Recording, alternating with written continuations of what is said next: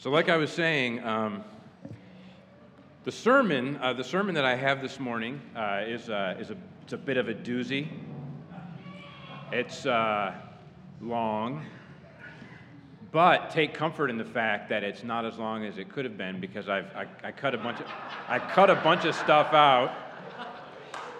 And next week you get a break from me because uh, Tom McGarvey is preaching, and then after that we're going to get back into Genesis. You know, August 27th, 2017 was my first sermon here, exactly six years ago to the date. I, I preached uh, that sermon as a pastoral candidate, and since then, I've preached over 250 sermons here as the pastor. And yet, this is one of the most difficult and unusual sermons that I've, that I've ever preached.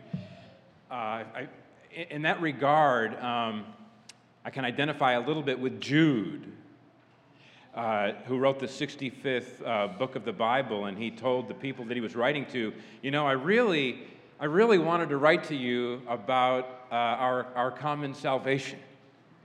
But instead, I found it necessary to write to you to contend for the faith because because certain men, because destructive influencers had infiltrated the body of Christ. And so instead of just positively setting forth the glory of salvation, Jude had to urge uh, the, the people to be vigilant in the face of false teachers and false teaching. And, and so, although my message this morning isn't exactly the same as Jude's message, it, it, it, does bear that similarity in that I'm, I'm, I'm, I'm preaching this as a matter of necessity, not as a matter of preference. It is very important for you as a congregation to be well formed and well informed. And so, I, I, so please receive the message in that, in that spirit. Uh, let's, let, let, me, let, me, let me pray. Father, uh, we thank you for giving us a sure and reliable word that's been written down and preserved for our good and for our sanctification and for our walk in this world. And Father, I pray that you would strengthen us and shine the light of your truth into our hearts and lead us in your ways. In Jesus' name, amen. The sermon is titled, they must be silenced. What the Bible teaches about how to relate to false teachers. So we're just going to jump right in. First, we need to understand biblically how serious the problem of false teaching is. After telling us about the, uh, about the uh, faithful prophets who spoke forth the word of the Lord, the Apostle Peter sounded this warning um, in, in 2 Peter chapter 2, he said, But false prophets also arose among the people back then, just as there will be false teachers among you who will secretly bring in destructive heresies, even denying the master who bought them bringing upon themselves swift destruction, and many will follow their sensuality, and because of them, the way of truth will be blasphemed, and in their greed, they will exploit you with false words. Here we see the fact of false teachers, there will be false teachers, the location of false teachers, among you, that is, inside the Christian community, the motive of false teachers, greed or self enrichment, the tactic of false teachers, which is to secretly bring in and exploit, the message of false teachers, which is to deny the Lord, and they declare false words, and heresies, which are their own discordant opinions that lead people away from the truth of Scripture. The impact of false teachers, many will follow their sensuality, and the way of the truth will be blasphemed. That is, they will give the church a bad name. And the destiny of false teachers swift destruction. Those who broker in destructive heresies bring themselves and others to ruin. The Apostle Paul also gave warning about false teachers. He told the elders of the church in Ephesus, in Acts chapter 20, verses 29 to 31. I know that after my departure, fierce wolves will come in among you, not sparing the flock, and from among your own selves will arise men speaking twisted things to draw away the disciples after them. Therefore, be alert. In another place, Paul expressed concern for the Galatian churches in chapter 1 of Galatians, verses 6 to 8. I am astonished that you are so quickly deserting him who called you in the grace of Christ and are turning to a different gospel. Not that there is another one, but there are some who trouble you and want to distort the gospel of Christ. But even if we or an angel from heaven should preach to you a gospel contrary to the one we preach to you, let him be accursed. And in his second letter to, letter to Timothy, Paul told his protege to rightly handle the word of truth and avoid nonsense 2 Timothy 2, verses 16 to 18. But avoid irreverent babble, for it will lead people into more and more ungodliness, and their talk will spread like gangrene. Among them are Hymenaeus and Philetus, who have swerved from the truth, saying that the resurrection has already happened. They are upsetting the faith of some. Just these few passages from Paul and Peter. Uh, tells us so much. Notice the destructive influence of false teachers. They upset or destabilize the faith of believers. Their talk leads people into increasing ungodliness. They trouble the church, distort the gospel, and tempt Christians to abandon the true gospel. They don't spare the flock, they draw people away from the safety of the flock, grazing together in green pastures, and draw them into their own twisted ideas. Instead of leading you into spiritual maturity, they entice your flesh to indulge in sensuality. And instead of building you up in the sound words of our Lord Jesus Christ, they tear you down with false words. It cannot be emphasized enough that sound doctrine is worth dying for. Sound doctrine is in accordance with the gospel of the glory of the blessed God. 1 Timothy 1:11. Faithful teaching lines up with God's character, God's heart, God's saving work. And sound doctrine also accords with godliness, 1 Timothy 6 3. Just as healthy food accords with and promotes the eater's physical health, so healthy doctrine accords with and promotes the believer's spiritual health. Sadly, false teachers act wickedly by obscuring the truth and seducing people with lies. Don't be like the wicked chaplain who sought to make it easy for Christopher Yuan to remain in his bondage to sin.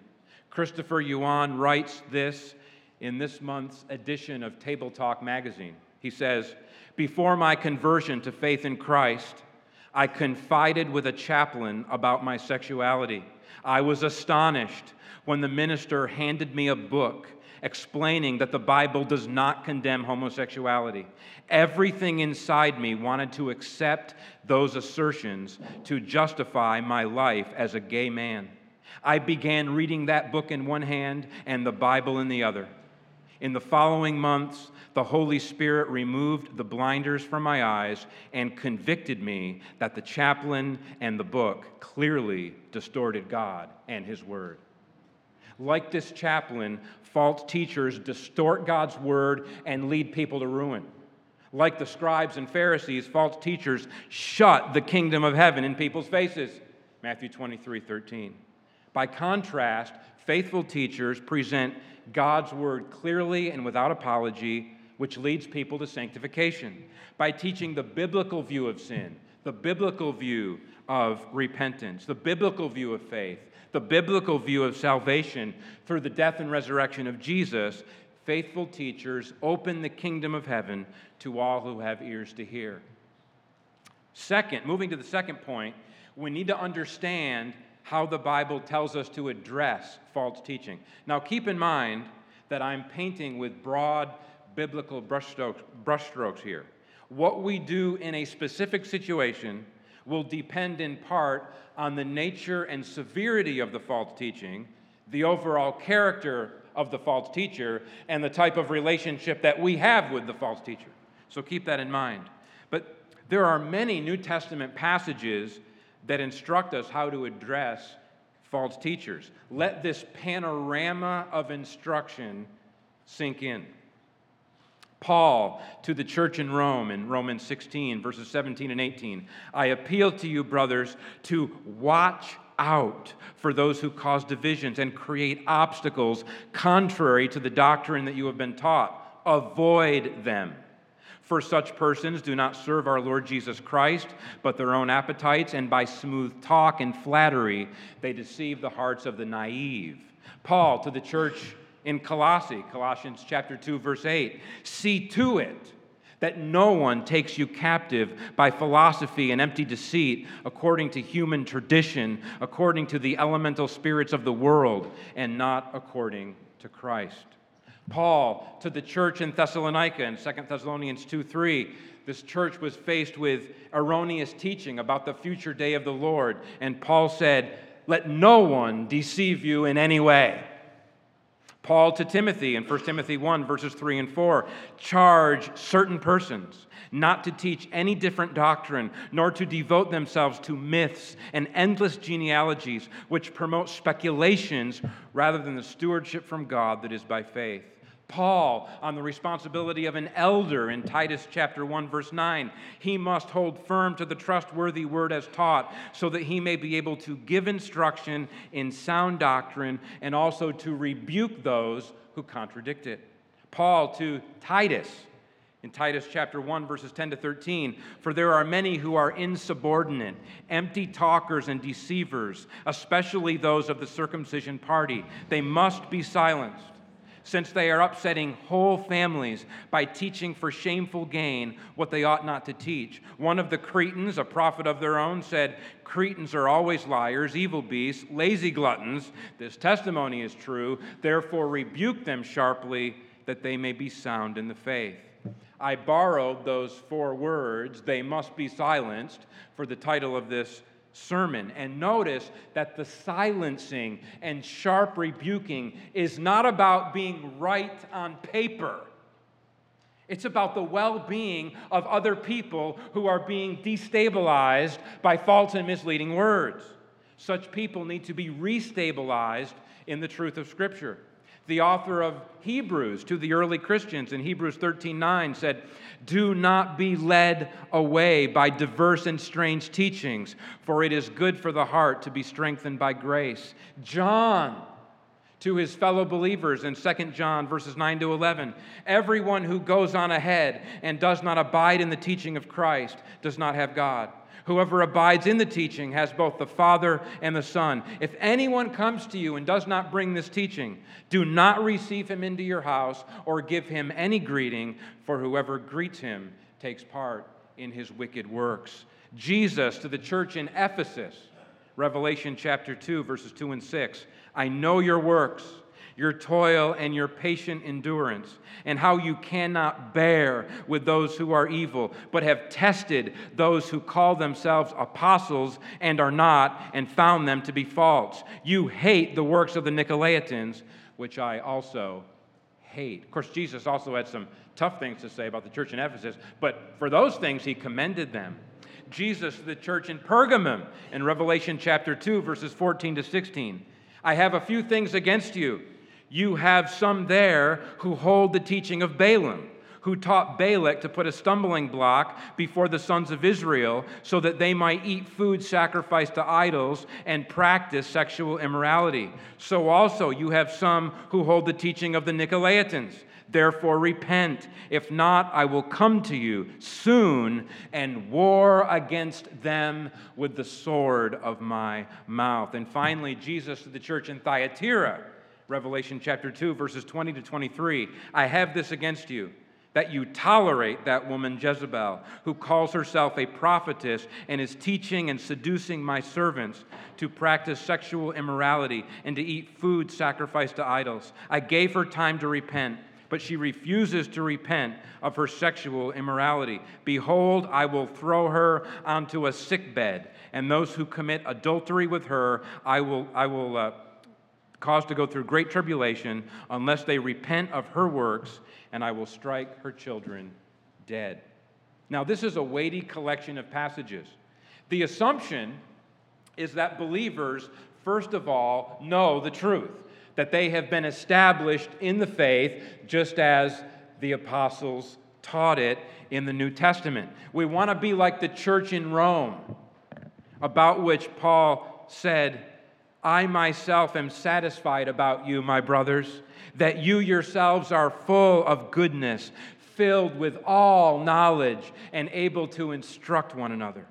And if we know and cherish sound doctrine, then we, the church and its leaders, will be motivated and equipped to be alert and watch out for false teachers and contend for the faith and see to it that no one takes us captive or leads us astray and will test the legitimacy of those who claim the mantle of Christian leadership, and will hate the works of heretical movements, and will rebuke and silence those who oppose sound doctrine, and will avoid troublemakers who trip people up with unbiblical teach- teachings, and will refuse to tolerate or be partners with leaders and movements that are spreading a faulty message. That's not my will. This is the Lord's will, clearly revealed in the New Testament. Our job is to be aligned with it. Now, we may sometimes disagree about how to handle a specific situation. And that's fine, that's life. Life is messy. But there should be no disagreement that we are, in fact, called to take a firm, strong, and clear headed stand against false teachers and their errors. If over the course of several years we never take a firm and strong stand against anyone inside the Christian community, then the most probable explanation is that we are asleep at the wheel, or that we are unwilling to take tough stands, or that we prefer sloppy compromises and superficial alliances over steadfast conviction. In light of Scripture's repeated warnings on this subject, is it really possible that this, this congregation will never be in a position where we have to oppose false teachers. On the other hand, if over the course of several years our default mode is to always make sure that we are taking a hard stand against somebody, if we're always chomping at the bit to have another false teacher to call out and critique, if we thrive on doctrinal controversies and can't wait to learn about additional opportunities to silence people, then the most probable explanation is that we are immature in our character and we have not yet learned to excel in patience, kindness, and grace. Even so, the Lord clearly calls his people to be vigilant in the face of diverse and destructive errors. Therefore, we must be willing and ready to represent the Lord faithfully on the doctrinal battlefield. And yet, this battlefield exposes us to many hazards hazards that can only be avoided if we are clothed in good character and in the armor of God. Of course, we can avoid the hazards of the battlefield if we avoid the battlefield altogether, but avoiding the battlefield altogether is simple disobedience, and simple disobedience is never a good solution to anything. Go to the battle, enter the fray, and do so with the Lord's equipment. No mere man exercised greater doctrinal vigilance than the Apostle Paul. And he said this in 2 Corinthians 6, verses 4 to 7. As servants of God, we commend ourselves in every way by great endurance in afflictions, hardships, calamities, beatings, imprisonments, riots, labors, sleepless nights, hunger, by purity, knowledge, patience, kindness, the Holy Spirit, genuine love, by truthful speech, and the power of God, with the weapons of righteousness for the right hand and for the left we have no business dividing up what the Lord has joined together. We cannot pick and choose between genuine love and truthful speech. If we exhibit a form of love without truth, we will hurt the people we love by exposing them to heavy doses of error, which is bad for their souls. If we exhibit a form of truth telling without patience, kindness, and genuine love, then we will impede the spread of truth by putting a bad taste in people's mouth. Of course, all of this is quite impossible to pull off without the sanctifying influence of the Holy Spirit. The Holy Spirit must work in our heart. And without the sanctifying work of the Holy Spirit in our hearts, it will be much better for everyone if we just stay home and stay off the battlefield. But if the Holy Spirit is empowering us to do what God commands, then we must do the work assigned us. In the Lord's strength, we can prove, prove faithful in the battle by doing, for example, what Paul told Timothy to do in 2 Timothy 2 24 and 25. And the Lord's servant must not be quarrelsome, but kind to everyone, able to teach, patiently enduring evil, correcting his opponents with gentleness. Notice that kindness, patience, and gentleness is not deployed in the service of theological sloppiness and doctrinal carelessness. Instead, these gracious qualities are deployed as essential accompaniments to doctrinal faithfulness. The Lord's servant knows the truth, is able to clearly articulate the truth, and is willing to correct those who oppose it. In this way, healthy Christians contend for the faith without being jerks. They may be accused of being jerks, and there's no shame in the mere accusation, but they must not actually be jerks. And they must not be jellyfish either. Instead, they are Christian warriors captured by God's grace, compelled by God's truth, commissioned by the risen Lord Himself, and they are ready to preserve and proclaim sound doctrine for the nourishment and growth of God's people. The bottom line is that congregations, its leaders and members, must be vigilant against the encroachments of false teachers. Pastors and elders must take the lead, set the example, and take special responsibility for matters that pertain to the whole church. For example, things like Sunday school curriculum, worship music, the church library, and so on. At the same time, every Christian, this includes you, fellow believer, every Christian must be established in sound doctrine and must exercise doctrinal, doctrinal discernment for the benefit of your own soul and for the benefit of your household and for the benefit of all your spheres of influence. The Bible instructs all of us to be watchful and to see to it that we are not led astray. And it's tricky to not be led astray. As we seek to exercise level headed discernment, not as a pick a fight heresy hunter, but as a humble and gracious person who loves biblical truth, we need to be aware that false teachers often operate inside the Christian community. Obviously, there are a gazillion false teachers outside the Christian community, but what is most pressing and dangerous, and what the New Testament repeatedly warns about, are those false teachers who operate within the Christian community. And the Apostle Paul says that they, they masquerade, they disguise themselves as servants of righteousness. Jesus said, Beware of false prophets who come to you in sheep's clothing, but inwardly are ravenous wolves. Matthew 7 15. So, a superficial evaluation of false teachers may not reveal their falseness. They do their best to look like sheep, act like sheep, talk like sheep. They do their best to disguise themselves as righteous emissaries of Christ. And since they are masters of disguise, a high percentage of their public ministry is going to look Christian. It's going to look okay, going to look right. Therefore, we're going to have to slow down and be careful discerners because we do not want to make a mistaken conclusion in either direction. We don't want to mistakenly conclude that a faithful teacher is a false teacher.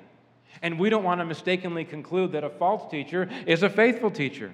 The biblical call to discernment requires us to go beyond mere appearances and to dig deep. So don't be stunted in your own doctrinal maturity and discernment powers, but grow in doctrinal maturity so that you can do your part to protect your household and your church family from destructive influencers. Now, with all that said, I'm finally ready to get to a very important point of application, which is, of course, is why I'm preaching, preaching the sermon today. I'm not going to give a sermon like this, by the way, every time the elders make a tough call. But since this is the first time since I've been here that we have done something like this, which I'll tell you about in a minute, I think it's important for you to understand the mindset of the elders and the sense of responsibility that we have for the well being of the church. Earlier this year, we made a tough call after several months of deliberation and back and forth and interactions with various people. And what we did was we suspended our church's use of any songs from Bethel Music, which is connected with Bethel Church in Redding, California. All of the elders, including our elder in training, Alan, were in complete agreement in making this decision. And you can speak with any one of them about it. Previously, we have sung Bethel songs during the worship service, and at, and at the present time now, we will not be doing so. Why? Well, there's two reasons why, and the first reason only indirectly relates to this sermon, but I do want to touch on it briefly. The first reason is, is that there was a small but growing number of church members and church attendees who expressed concern about or objected to our use of Bethel music because of Bethel Church's serious errors. And from the elders' point of view, this by itself would have been a sufficient reason to discontinue our use of Bethel music because Romans 14 1 to 15 7 urges us to walk together in peace and to worship the Lord together in unity. If the worship of some mature and thoughtful members of our congregation is hindered or unsettled by the use of certain songs, then with literally hundreds of unobjectionable songs at our fingertips, why not simply set aside the unsettling songs for the sake of pursuing peace and unity with our brothers and sisters? There is no song and there is no version of any song that I have to have sung in the worship service. And uh, we should, and the elders believe that all of us should be willing to set aside any song or any version of any song, any preference that we might have for the sake of walking together in unity, in worship with our brothers and sisters. Now, this doesn't mean that we cancel any song that anyone fusses about. I, I would interact thoughtfully with someone if I thought that there was just scruples or minutia that they were concerned about, and I could try to persuade them to see the bigger picture and come to a better understanding. But uh, so we, we want to weigh the reasons that people have. But in this case, these were not scruples, but very justifiable concerns. So that, that, but that was the first reason walking in unity with our brothers and sisters. The second reason is even weightier and solidified our decision it became evident to us that Bethel's teaching ministry is characterized by serious and injurious failings, and we do not want to platform, promote, support, or endear you, excuse me, endear you to a ministry that has this level of doctrinal failings. And notice, this is very important, notice that I did not say that we don't want to platform, promote, support, or endear you to a ministry that has failings. I didn't say that. If that was our outlook, everyone would be suspended, including ourselves, because every ministry has failings. So I want to be clear. I want to be very clear. We are willing to platform, promote, support, and endear you to imperfect ministries because that's the only kind that exist, except for the ministry of our great high priest. But the New Testament warnings that I mentioned earlier are not designed to get us to dismiss every teacher on account of any failing. Instead, what is important to discern is whether there are patterns and trajectories and emphases in a teaching ministry that would have a serious and injurious effect on the body of Christ. And in our estimation, Bethel Church rises to that level and therefore justifies suspension. Now, in the interest of honesty and fair mindedness, I do not mind telling you that I appreciate certain things about Bethel Church. So many people have an atheistic and materialistic view of the world, but Bethel has a supernatural worldview. They believe that there's a living God who's actively involved in the affairs of men, and so do I. Many people have a woke, progressivist view of morality. But Bethel adheres to a biblical view of marriage and sexuality, and so do I. So many people have a therapeutic view of salvation, But Bethel believes that Jesus suffered the wrath of God on the cross in the place of sinners, and so do I. So I'm not going to stand up here and pretend that Bethel is complete and total wickedness. Bethel has some good points, and we would do well to pray for Bethel Church that their entire ministry would be recalibrated according to the Word of God so that they might bear good and lasting fruit.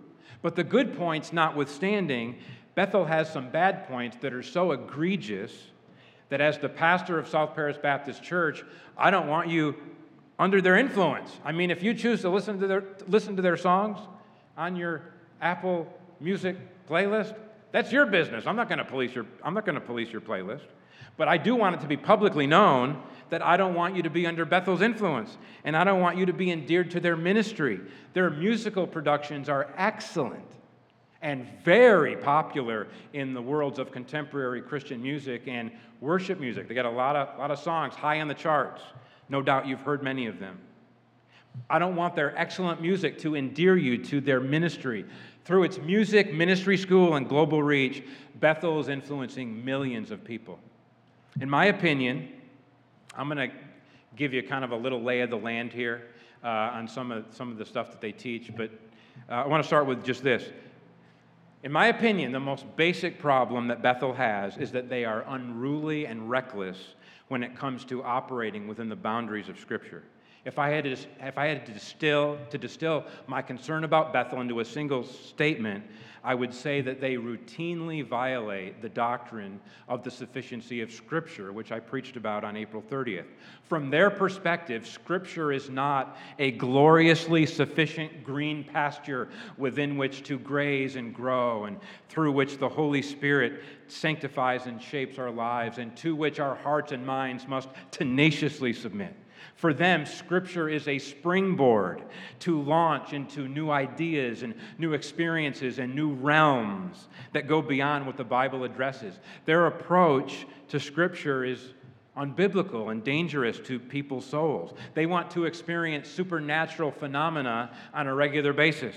And when I say supernatural phenomena, I'm not talking about the supernatural Holy Spirit working through the supernatural Word of God to do the supernatural work of conversion and sanctification in the hearts and minds of sinners. Instead, they want to experience miracles and healings and visions and new prophetic revelations on a regular basis. And in pursuit of this unruly agenda, they handle Scripture in a sloppy way. There, there's so much sloppiness and silliness in a lot of their statements. I'm not even going to get into that but you can find it out there. Um, I'm going to deal more with serious minded uh, concerns here. So, my own process was in addition to watching or reading numerous reviews of Bethel's teachings and watching numerous sermons from their lead pastor, Bill Johnson, I also read three books that, faith, that, that, that reflect Bethel's ministry culture. I read When Heaven Invades Earth, a practical guide to a life of miracles by Bill Johnson. I read Experiencing the Heavenly Realm by Judy Franklin and Beni Johnson. Beni was Bill Johnson's wife prior to her death last year. Judy Franklin served as an administrative assistant to Bill Johnson for many years, and Bill Johnson wrote the foreword to their book. I also read The Physics of Heaven co authored by Judy Franklin and Ellyn Davis, with contributions from many other authors. And Kris Vallotton, one of Beth- Bethel's senior associate leaders, wrote the foreword to that book. Now, let me just give you a flavor of the kinds of things that are in these books. The titles to all three books reveal an emphasis on the heavenly and the miraculous. The subtitle to Bill Johnson's book is A Practical Guide to a Life of Miracles and it's built on the conviction that the preaching of the gospel ought to be accompanied by manifestations of power in miracles and healings. Now, I'm not an anti charismatic, so I do not dismiss Johnson's writing simply because he encourages miracles and healings. My critique is based on the fact of the inordinate emphasis that he gives to miracles. In a Facebook post, he said, The gospel requires miracles to be fully preached. In his book, he writes, When miracles are absent, so is the glory of God. He writes, Without miracles, there can never be a full revelation of Jesus. He writes, Something happened in me that won't let me accept a gospel that isn't backed with signs and wonders. He writes, Jesus gave people the right to disbelieve at all if there was no demonstration of power upon his ministry. There, there's a measure of truth in that. But then, then he says, I hunger for the day when the church will make the same statement to the world. If we're not doing the miracles that Jesus did, you don't have to believe us. When miracles are prized and sought after, and required in this fashion, it effectively replaces Scripture as the preoccupation of the believer's life. It is sobering to think that in Jesus' masterful Sermon on the Mount, in which he calls us to a heart level righteousness in all manner of godly conduct, the only time in the whole sermon that he mentions prophesying and casting out demons and doing mighty works is in the context of false Christians who claim to have done such works in his name, and yet at the final judgment, Jesus says, Depart from me, I never knew you. Bill Johnson also wrote the foreword to Experiencing the Heavenly Realm. Speaking of the book's two authors, Judy Franklin and Beni Johnson, Bill Johnson wrote, These two authors are among the most qualified people I know for such an endeavor to write a book about experiencing God. The, the book is basically a guidebook that is intended to lead you, the reader, into heavenly encounters with God. Encounters in which you visit God in heaven, and as the back cover of the book says, experience love in the third heaven realm. The Apostle Paul was transported to the third heaven, and he came back speechless. The Apostle John had profound, profound visions that he recounted in the book of Revelation. But according to Franklin and Johnson, such visitations to heaven are available to any believer. Beni Johnson writes After reading John's encounters, we can see that it is God's intention to take us into his realm to uncover his glorious mysteries. I believe it would be much more accurate to say that after reading John's encounters, we can see that it was God's intention to take John into his realm so that he could come back and record it for us through the written word. In the book, Judy Franklin describes numerous heavenly encounters in which she, among other things, stands or sits on God's lap, puts her arms around his neck, kisses his cheek, sees the Father, Jesus, and the Holy Spirit all dancing Here's the Holy Spirit inviting her to dance with him, talks with God in the garden. Jesus takes her hand and they started walking through the woods. When I consider the Holy Spirit inspired record of Job's vision, Isaiah's vision, Daniel's visions, Ezekiel's vision, Paul's visions, and John's vision, they are worlds apart from what Judy Franklin describes. That said, if she simply told me in private that she had some really unique heavenly experiences, and if she didn't make a big deal about it but walked honorably in sound doctrine and godly living, I probably wouldn't give her a hard time about it. But she is the one who decided to make a big deal about it by telling the whole world about it through her book. And it's not merely a testimonial, because the situation worsens when you consider the fact that she is writing this book in order to lead you, the reader, into these heavenly encounters. She has sought to lead Bethel's School of Ministry students into these heavenly encounters, and she offers you a template, a template uh, in the book to lead you into these heavenly encounters. She claims that God has indeed created a garden for each one of us to come to in these heavenly visions. And she claims the divine authorization to lead people to the gate of heaven and into a heavenly experience. She uses a process called visualization, in which the disciple pictures Jesus in his or her mind, walks up to the Jesus, thus pictured, and waits for Jesus to do something. The responses are very predictable she hears people say things like, He hugged me, He kissed me, He's dancing with me, He put His hand on my head. Like, teacher, like students. One very measured and gracious, and I mean that.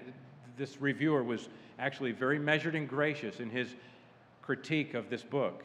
He said this, my paraphrase. He said, The Bible gives no warrant for seeking encounters with divine persons through the process of visualization.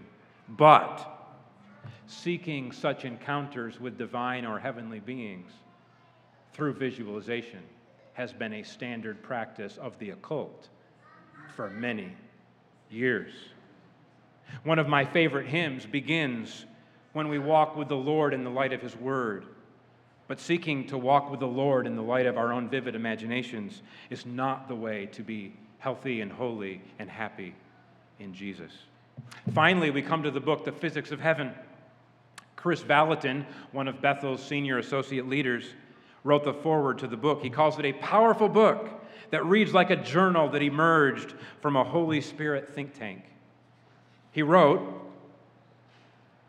The Apostle Paul went on to say that the saints are to bring to light the mystery which for ages has been hidden in God who created all things, so that the manifold wisdom of God might now be made known through the church to the rulers and the authorities in the heavenly places. Quoting Ephesians 3 8 and 9. Now, one would hope that a simple quotation of Scripture in the foreword of a book would not land the foreword writer in big trouble. But there are two problems here. First, Paul did not say that the saints are to bring to light the mystery which for ages has been hidden in God. Hidden in God. Instead, Paul described his own apostolic ministry as bringing the mystery to light. Paul said, To me, though I am the very least of all the saints, this grace was given to preach to the Gentiles the unsearchable riches of Christ and to bring to light for everyone what is the plan of the mystery hidden for ages in God, who created all things so that through the church the manifold wisdom of God might now be made known to the rulers and authorities in the heavenly places. The Apostle Paul brought the mystery to light for the benefit of the church, for the benefit of the church, so that the church might reveal God's wisdom to the universe. Now, here's the second problem. This is very serious. Vallotton claims that the project undertaken by the authors and contributors in the Physics of Heaven book, quote, could be the beginning of this Ephesians passage being unveiled to spiritual beings in heavenly places. Now, as I hope you'll see in just a moment, this is an insane, absurd, and wildly reckless statement. The Physics of Heaven is a book about the mysteries of sound, light, vibrations, and quantum physics, and how these physical realities interface with the metaphysical and spiritual world. Do you know what the mystery which for ages has been hidden in God? But was then brought to light by the Apostle Paul. Do you know what that mystery was? Paul clearly tells us in Ephesians 3 6 this mystery is that the Gentiles, Gentiles are fellow heirs, members of the same body, and partakers of the promise in Christ Jesus through the gospel. The stunning reality is that the Gentiles are included in God's family such that believing Gentiles and believing Jews are now at peace in the same household of God. And now, through the church, as they do life together and are peace with one another and walking together with the Lord, they manifest the wisdom of God and the wisdom of the cross and the glory of the peace that Christ achieved to the heavenly authorities. And yet, Kris Vallotton takes Ephesians 3 8 and 9 completely out of context and gives it a clever metaphysical spin, and then has the gall to say that now, in the 21st century, through the strange metaphysics of the Physics of Heaven book, this could be the beginning of the Ephesians passage being unveiled to the, to the spiritual beings in heavenly places. This sleight of hand, in which a scripture is quoted in defense of a thoroughly unscriptural idea, is reckless and it catches the ignorant unaware. In chapter one, here is how co author Judy Franklin describes the physics of heaven. Its sole purpose is to share what we have discovered so you can go on your own journey of discovery with God into the realms of sound, light, energy, vibration, and quantum physics. Why? Because I believe what the Lord has been showing both of us is the absolute truth that will help us bring God's kingdom to this earth. The Lord is ready to use sound, light, and energy in ways we never dreamed. Seriously? The missing ingredient in us bringing God's kingdom to earth is the mysterious laws of physics? She continues, the next thing the Lord told me was that soon He would release a sound from heaven that will literally change the structure of how we think. This new sound will transform us like the transformation spoken of in Romans 12. Our minds will be renewed so that we think like Him and are no longer conformed to this world, but conformed to this world. I'm sorry, but conform to the will of God. Bringing heaven to earth is our mandate, and to do that, we need to think more like heaven. Well, that's true. We do need to think more like heaven. But according to the Apostle Peter, the Lord's precious and very great promises are, provide everything that we need for godly living. We have the very Word of God and the indwelling Spirit who transforms and renews our lives. But according to Judy Franklin, we should be on our tiptoes waiting for a new and transformational sound from heaven. And by what authority does she make this claim?